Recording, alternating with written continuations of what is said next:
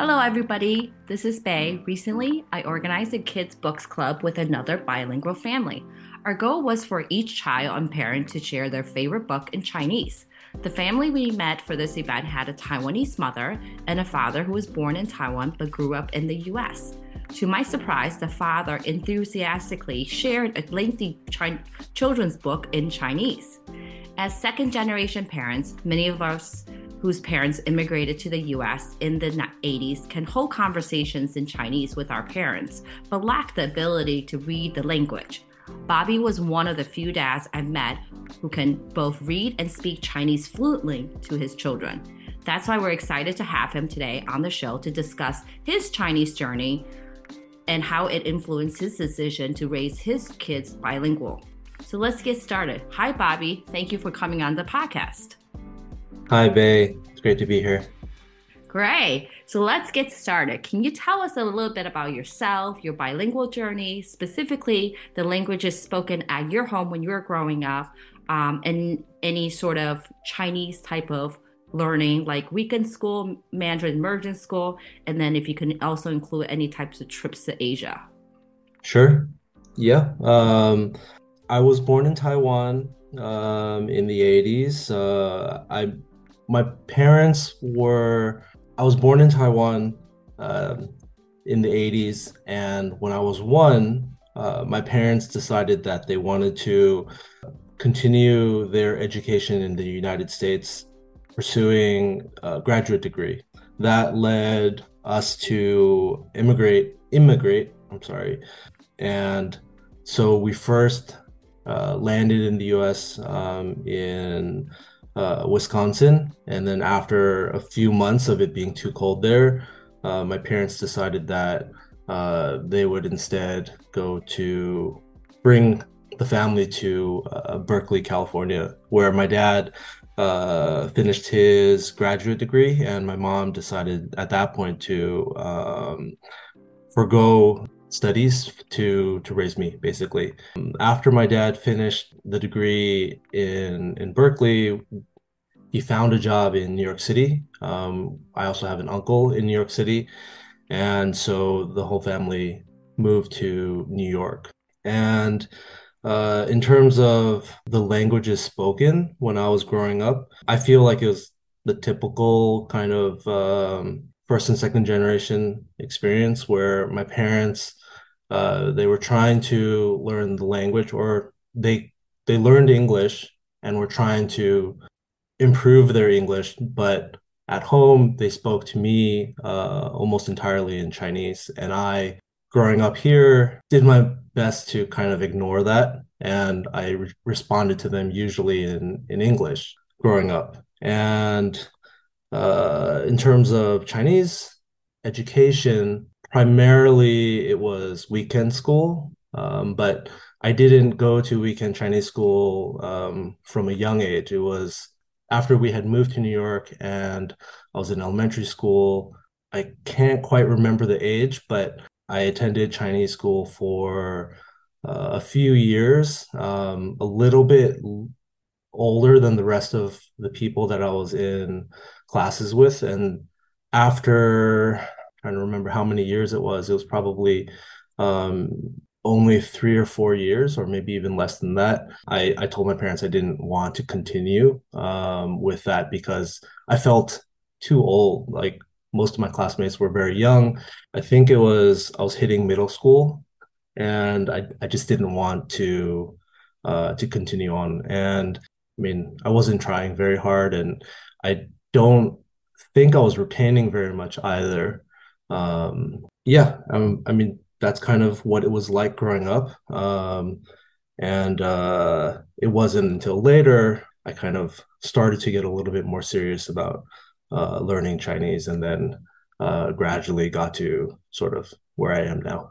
You were, it sounds like you were, you were one of the older kids in your class. And um, and then also the lack of interest and motivation at that point did not really you didn't really found Chinese learning very interesting. Is that correct?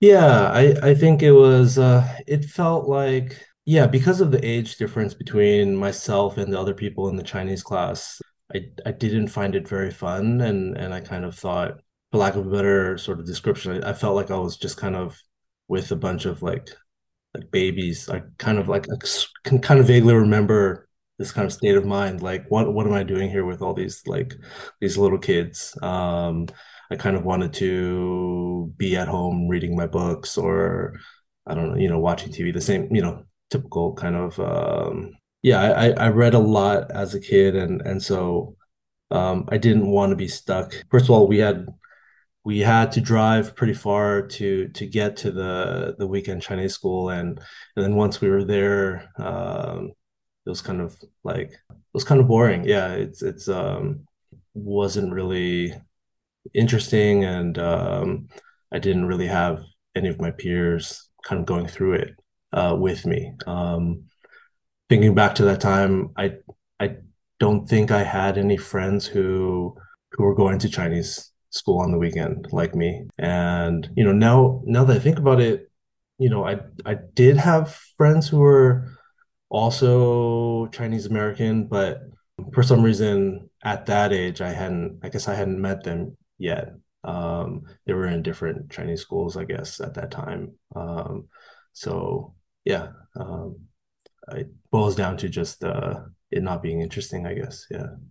Yeah, and I think that's very common for a lot of folks in the 80s and 90s when they were growing up going to Chinese school. My husband included, where he was he did I would say weekend Chinese school for I want to say 10 plus years and it was Saturdays and he you know your parents actually drove you to that location. He just walked to his location, but it always felt like it took up t- uh, his in the you know free time yeah. instead. Right, so that right. sounds very common so what would you say was like the turning point that sparked your interest to learn more chinese then? It's clear to me and and kind of um, really sticks out in my in uh, my memory is that when my sister uh, was born uh, there's a gap between the two of us of 10 years. So i was 10 um, i i had this this uh, very clear thought that I I have some trouble. This is me as a 10 year old thinking this. I have some trouble communicating with my parents um, in Chinese. And I really hope and and wish that my sister doesn't have the same difficulty as I do.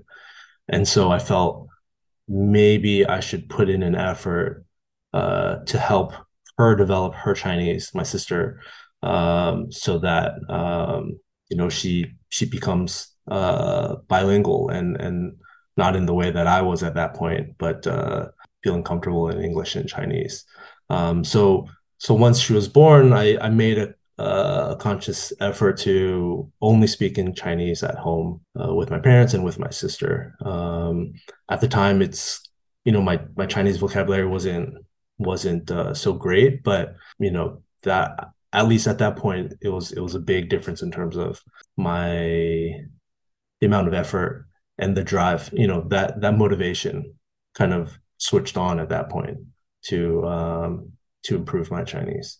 Well you were very wise 10 year old i would have to say. Most folks would not be thinking that way but that is very interesting. Um I, I mean, I've so many questions with that. I, guess I'm curious to see. So you you said you didn't really enjoy weekend Chinese school, and at that point you decided to speak with your sister. And, I mean, speak Chinese with your parents. Was there any sort of um? So did you go back to Chinese school, or did you? How were you learning Chinese besides speaking more with your parents?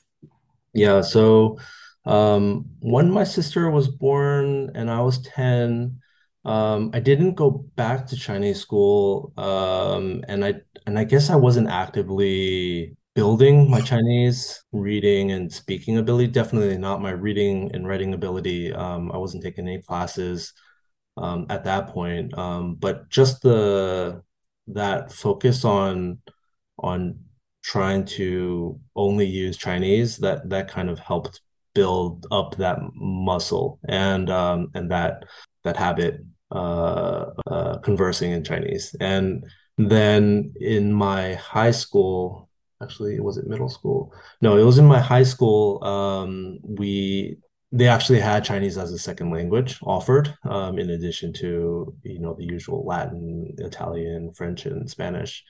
Um, so I took I took three years. Uh, I think it was three years, or it might have been four.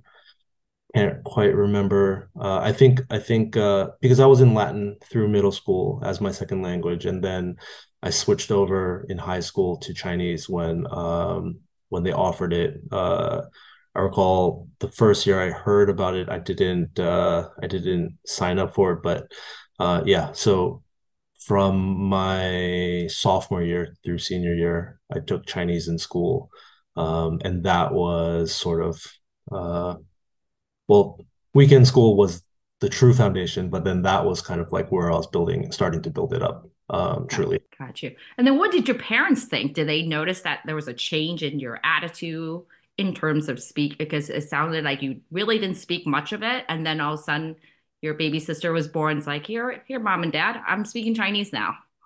Yeah, it's a good question because uh, I I don't think I ever had that conversation with them, um, asking them what they thought about that decision that I had made. Um, it wasn't. It certainly wasn't something that I sat down and had a conversation with my parents about. Um, I, I turned 40 last year, and I think I've only just recently gotten mature enough to to have a conversation like that with my parents. Um, but uh, you know, I don't. It, it was it was very, at least thinking back, it's like a very obvious change.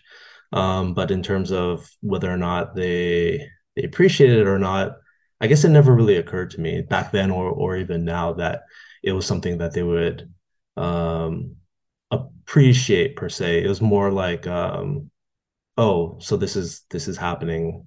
This is this is fine.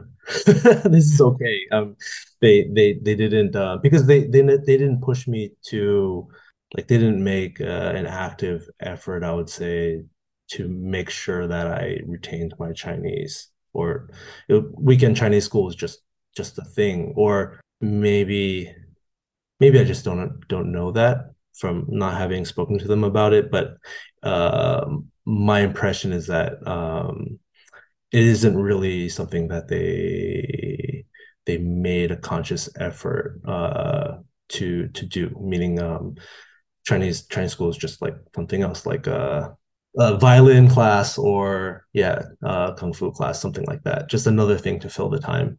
But uh, but yeah, certainly I think as I got older and as my Chinese um, as I built it up more, I'd like to think that they they appreciated the ease with which we're able to kind of communicate with each other now. Yeah. And just kind of looking back at the comparison, if I don't know if you remember this, was there a difference in terms of like teaching style between weekend school and high school? Um, because there was a bit of a gap, but at the same time, I'm just curious that style change and helped you even further your foundation and advance your Chinese. Yeah, um, there definitely was a, a difference. Um, the the weekend Chinese school, uh, they followed um, like a like a very basic sort of workbook um, with with with uh, very simple stories for every every chapter. Um, time it felt universal, but now I don't know if it's universal anymore. But it's kind of like um, 你好，我叫王大中, like very very like really rudimentary kind of um, uh, lessons, and um, and we went very slow, and um, and it didn't really feel like anything that was particularly applicable to like or um uh, not something that we could that I could use on a on a on a regular or employ in any conversation really. Um, but then in in high school, um, those Chinese classes, I'm not really sure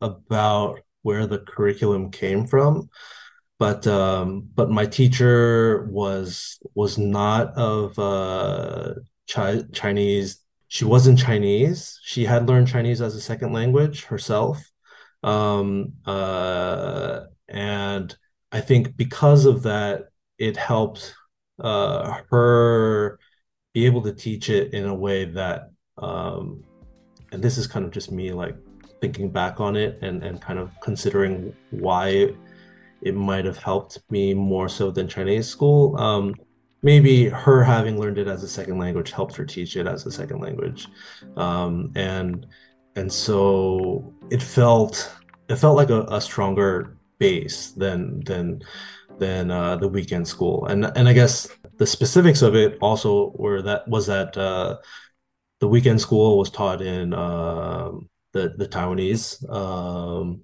that alphabet the uh, not Taiwanese sorry um, the alphabet used uh, in Taiwan uh, Fuhao and um, in school we learned it using the system um, they use in mainland China uh, Hanyu Pinyin so Okay. that was very different. And um, and it also went a long way in helping me um, retain it and and and be able to uh, study it a, more efficiently in a way.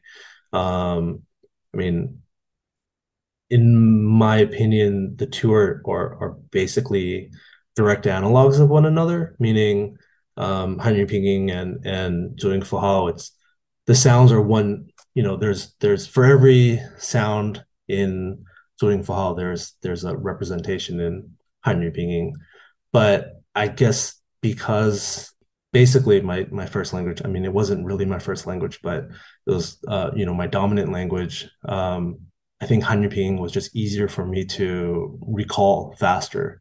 Um, there's always a little delay when I look at Zhuyin Fuhao um, and a little bit of uncertainty. Um, I guess I wasn't very studious, kind of like really memorizing all of that in in the in the weekend Chinese school, and so um, it's slower for me to kind of uh, look at all that. And um, having Hanyu Pinyin, it was it was uh, felt more direct and and and and I could absorb it a little bit faster.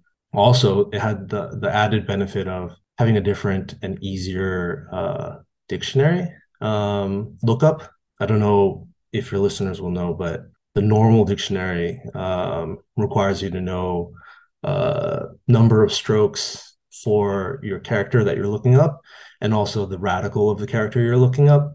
If you have a Hanyu Pinyin dictionary, which is kind of rare because there's a very small population that would use a Hanyu Pinyin dictionary, um, you just look it up by the sound. I mean, and it's alphabetical. So it's it's super easy to look things up with with that kind of dictionary. I mean, nowadays you you kind of have a smartphone and it's, it's you could just kind of scribble it with your hand. But um, back then, um, that made studying uh, much easier um, and faster. Got you. So it sounds like in weekend Chinese school, when you were younger, you were learning the traditional Taiwanese Zhuyin, and then once you got into high school, Chinese learning, it was um, pinyin. It was much closer to obviously um, the English alphabet. Yeah. I, I mean, I definitely did not see that when we were at the book um, you know, our little book club situation because you that book was actually Zhuyin, and I when you were telling that story, I definitely could agree with you too because I did learn Zhuyin, but kind of forgotten all about it. And since we had kids, I started learning Zhuyin again. And still to this day, I still prefer pinyin, even though I'm pushing so much Zhuyin on my own kids. So, so it is funny how those two do help each other. But for, I think if English is your dominant language, pinyin is really helpful and also helps you absorb that information much faster.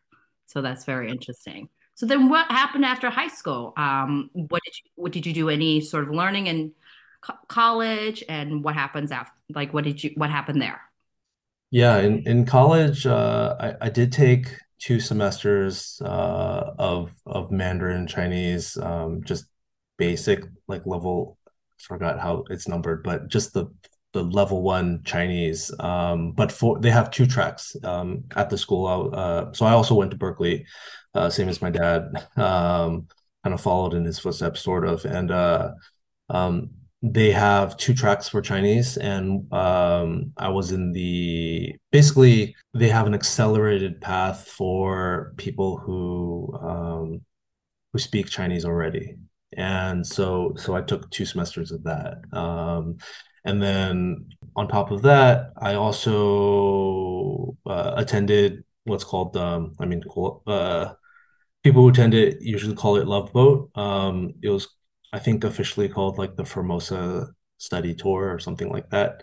And um, at on that summer program, I made a lot of friends, including a lot of the uh, the camp counselors who were native to Taiwan, um, and kept in touch with them. Um, you know, a lot of sort of like uh, messaging back and forth in Chinese that helped me sort of like um, get faster at at typing in Chinese and um, faster at reading it somewhat. Um, and and just sort of that served as continued practice in in my Chinese. Um, actually, that that that reminds me now. Um, you know that talking to people in Chinese over, uh, I guess at the time it was MSN Messenger or something, or or AIM maybe. Um, you know, having Hanyu Pinyin was was an added. You know that helped a lot at that time uh, because because of the, the the input um, I didn't have to memorize uh, new positions for, um, you know, I don't know if people are familiar, but uh, Zhuyin Fuhao, it's it's kind of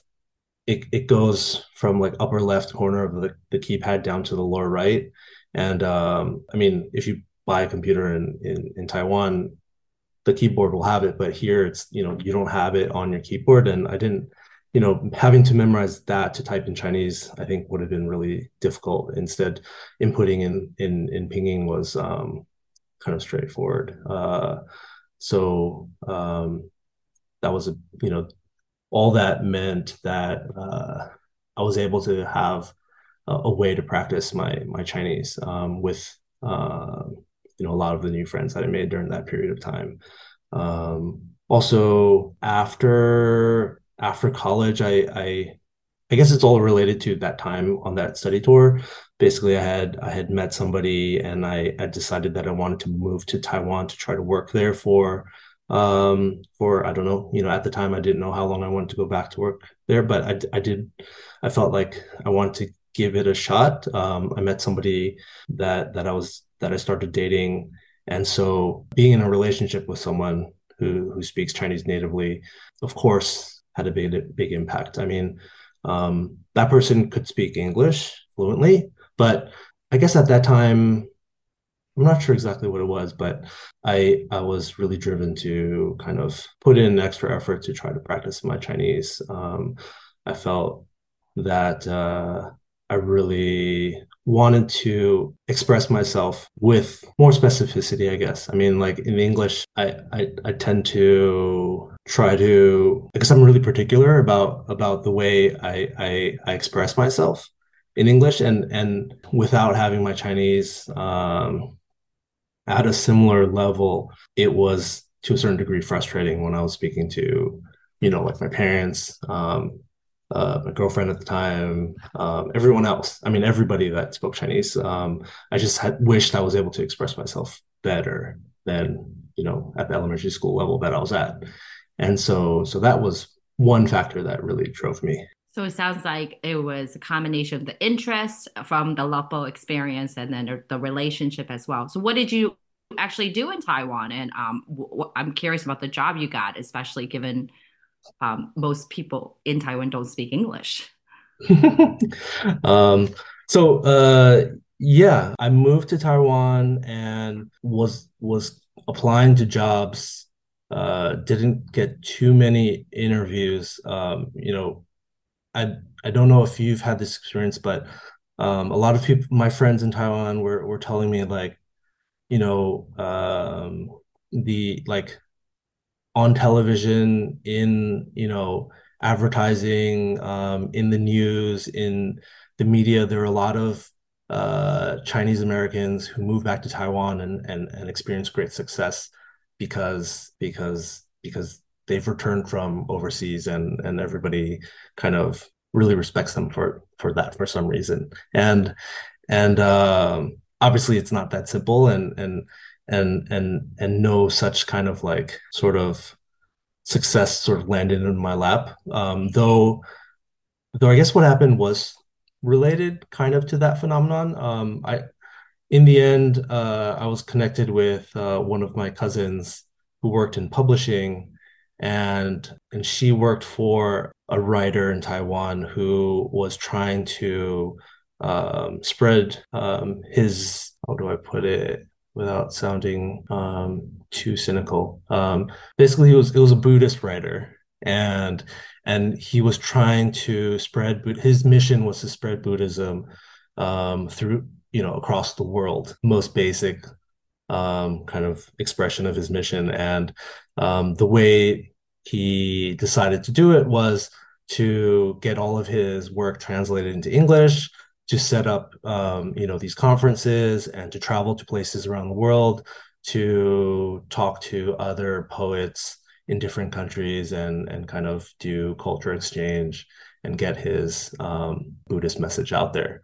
And so they were in need uh, English translators, English copywriters. And so I, I came on board and, and worked for that company basically for like three and a half years um, doing translation. I did both both uh, written translation, uh, Chinese to English, and also interpreting um, when we when we traveled. I know it sounds weird because I just described my Chinese level as being quite quite low, but I was lucky in the fact that that writer uh, valued very much specific specificity in terms of when when English is translated into Chinese, he wanted to know the nuance of the English.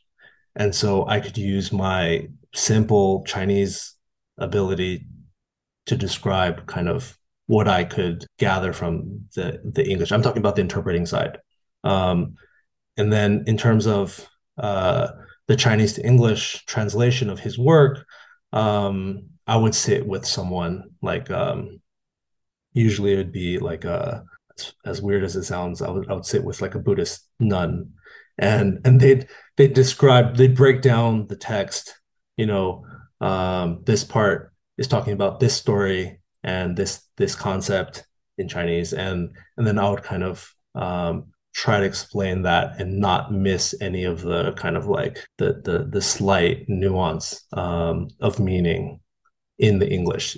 Kind of, um, I don't know how familiar you are with with kind of trans translating work, but um, it's kind of a spectrum uh, between literal and and then sort of uh, not so literal translation. And and um, this writer definitely wanted very literal tra- literal translations um, and uh, or sorry not literal but uh, the other one. So uh, so it didn't really require a super high chinese level. It, it required like um, a, a good understanding of, of the english language um, to get that chinese message that someone can explain to me like a partner could explain to me and then um, and then the English was kind of uh, yeah, just like really I don't know how to describe it now. It's it, it, seems so weird to me when I'm explaining it. Like, how did I even do that for two and a half years or three and a half I, years? I think it sounds yeah. amazing. I can't believe that's the job you got. I mean, that would have that's like an ideal job. I think we both probably want our kids to do right now.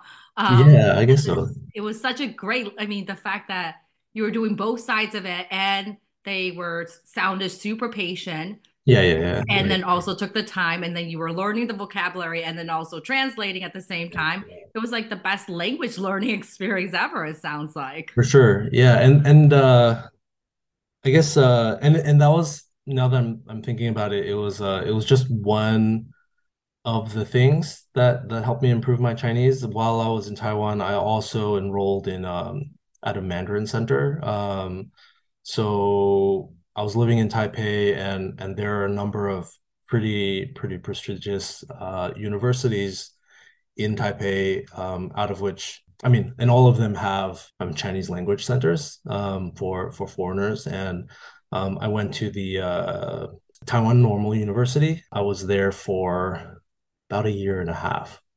Um, I didn't I didn't take classes right when I got to Taiwan. It was after having worked for about a year uh, that I that I um, applied and uh, and started taking classes there. So um, I was working during the day doing the translation work and the copy editing, um, and then at night I was taking classes um, at Taiwan Normal, uh, and then on top of all that, um, at night I had found a group of um, kids. Uh, I guess that's one way describe it um, basically local local skaters um, uh, to to skate with. Um, at night after I finished Chinese school. So it was kind of like Chinese during the day, Chinese in school at night, and then Chinese um, through the rest of the night.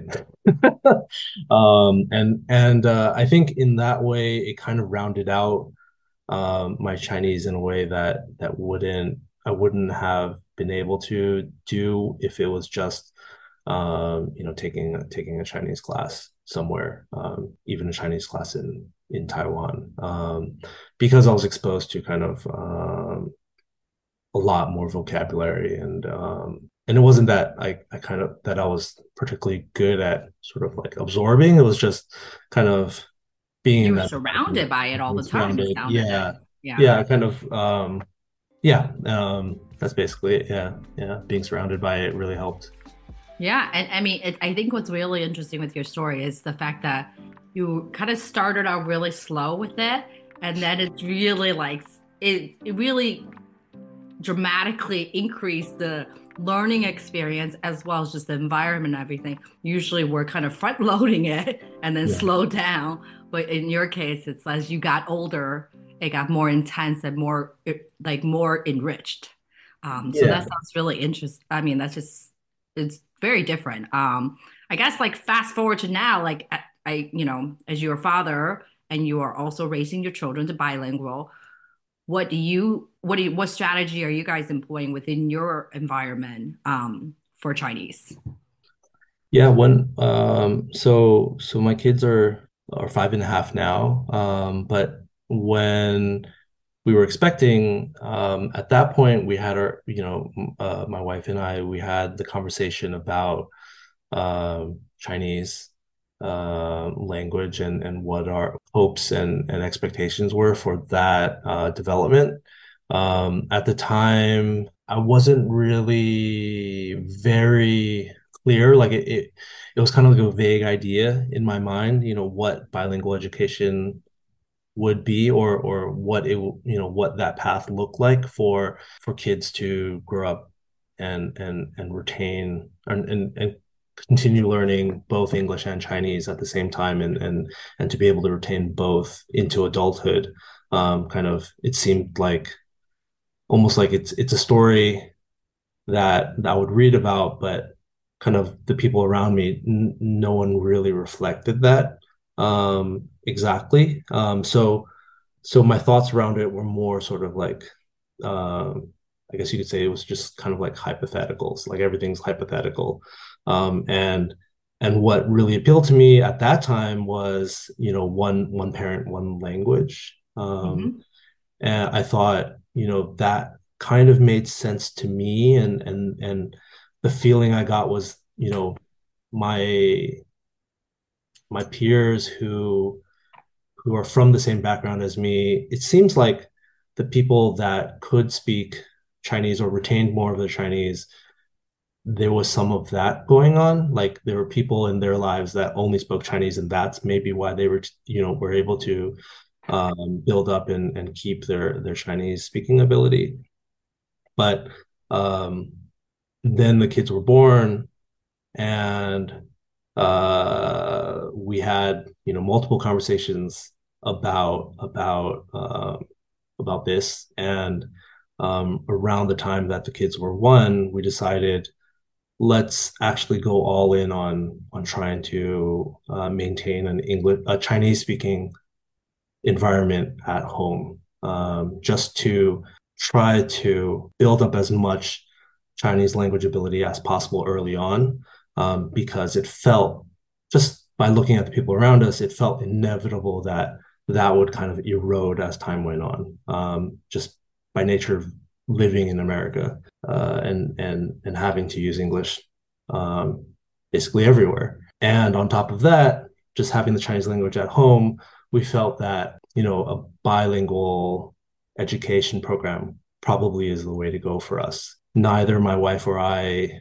uh, particularly particularly like the idea of like a private school or a charter school, and so uh, that was never part of the conversation. It was more like in the public school system, you know, is there a type of school that we think will help us in in this endeavor to to to have our kids grow up and be truly bilingual and and luckily enough in New York City um, there are a lot not a lot but there are uh, many bilingual schools um, and so we had uh, a few options and um, and we were lucky enough to get into um, the one program that we wanted the most, um, which is where where they're they're going now. It's a it's a bilingual school uh, from pre pre K to uh, through all of middle school. So that's that's the program they're in now. Right. And then what are you? So currently your kids are five and a half, if I remember you said that correctly.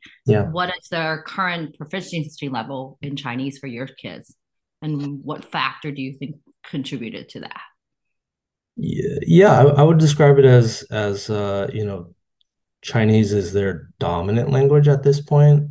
Um, they they they switch comfortably between English and Chinese, and uh, I would say they prefer, or I don't know if I should use the word prefer, but they default to Chinese in most situations. Um, and I guess, I mean, with kids, I mean, kids in general have a limited amount of vocabulary uh, about the world in general. Um, so I don't really know how to describe it that way, but but um, yeah, I think you know I would describe it as them being fluent and, and most comfortable speaking in Chinese, and and the English is actually kind of still developing.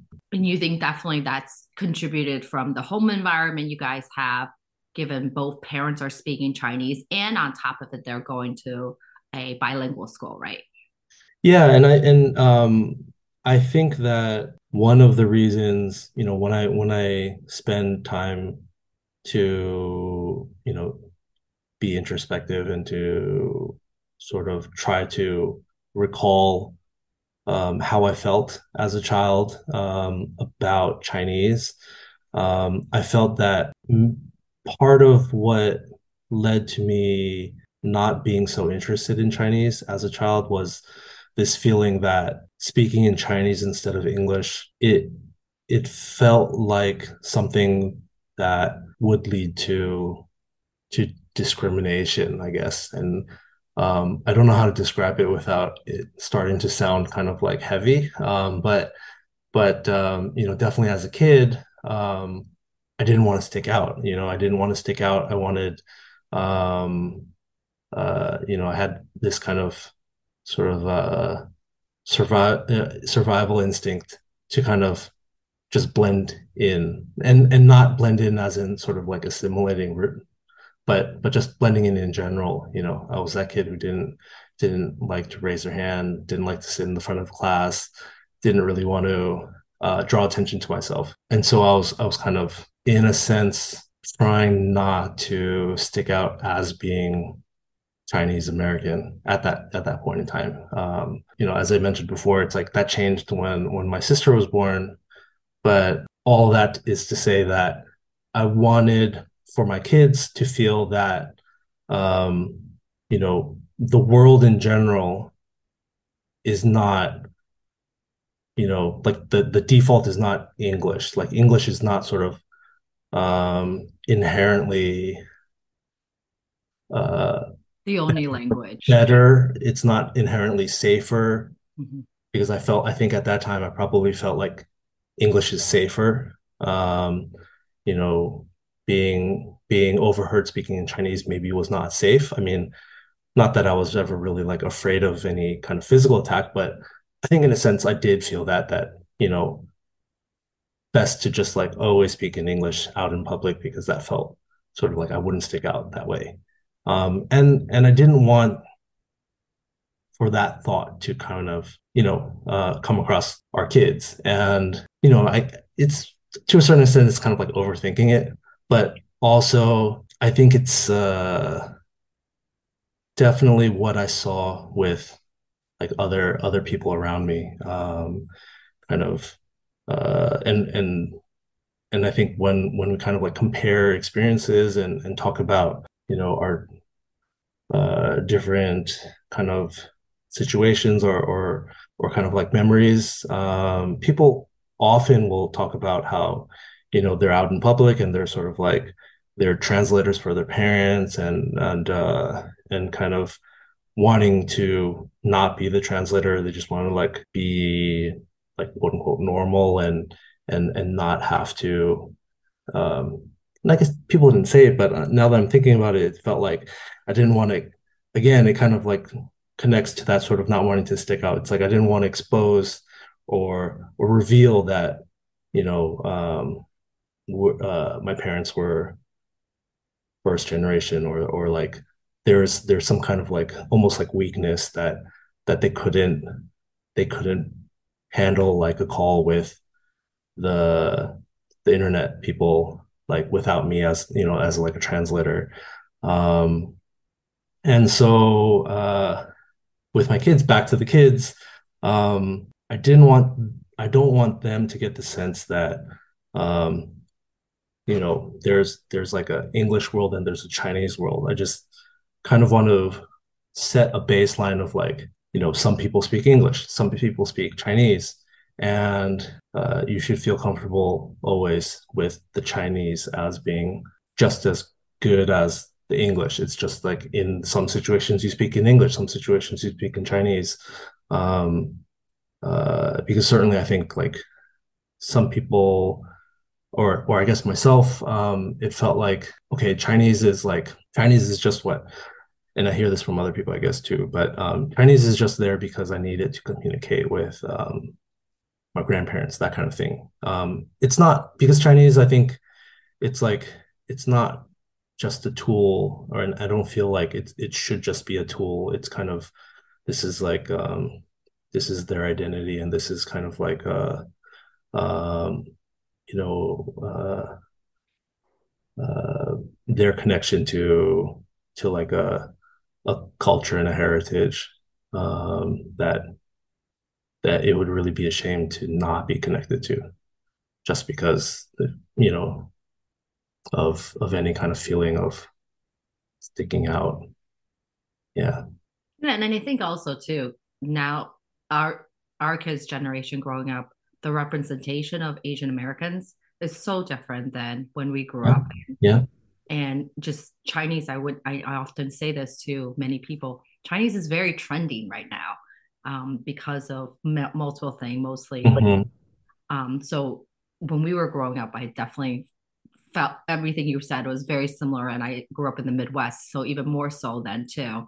So it was very different than than right now um, in terms of how our kids are feeling about learning Chinese versus when we learn Chinese and right. how that looks like.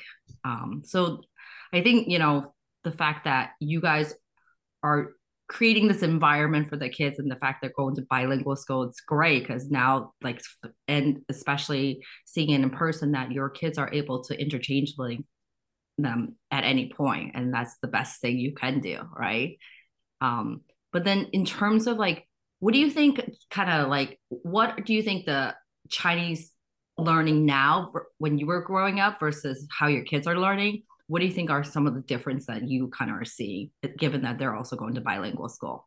And then we'll end it with our last question. Um, you've kind of answered this but i don't know if you have um want to add further into do you what do you think is maybe the top two benefits your kids will gain from being bilingual? Like i mentioned before I feel like like a window into into being plugged into this like the culture and and the the heritage of of uh, you know where they came from, um, which would be Taiwan, and um, and to to be able to connect with it without having that kind of um, that layer of needing to translate. Um, it's kind of I don't really know um, how to put it into words, but um, it's it's kind of like for me when when uh, when I was first starting to try to like improve my Chinese language, it always felt like when I was uh, I'm talking to people in Chinese or or or when I was trying to watch um, something in Chinese, it was kind of like I'm actively trying to like uh, translate and, and change that into English.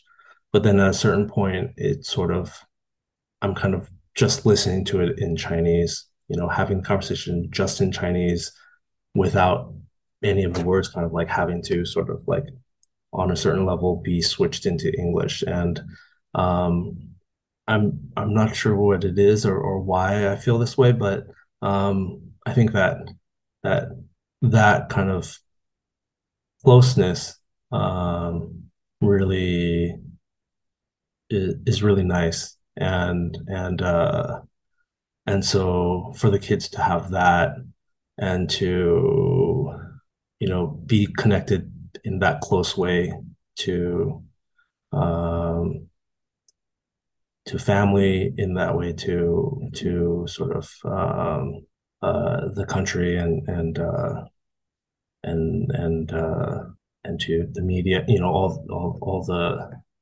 you know the music and the literature I mean, I don't know about the literature. I'm, my Chinese like level is not so great that I can really read very much in Chinese, but um, I guess I think you got to stop saying that, by the way, because I think a lot better than you think. Uh, I'm just thinking like I, I don't really yeah I can't um, I'm not really reading Chinese books but but definitely you know like the the um, the media certainly the media I think um, it, it's it's really very rich and and to to to have that be kind of have to go through a filter in a way um, I think um, that would take away a little bit from it um, yeah and and so it's nice that that that they can really connect. Um, I feel, you know, deeply, more deeply. Um, I, I, think like that's that's really, really great. Well, we want to thank you so much for coming on the show. This has been great to listen and hear all about your journey and your family's journey. And we look forward to learning more. And we will have our book party soon. cool. Thank yeah. Look forward to it too. Thank you.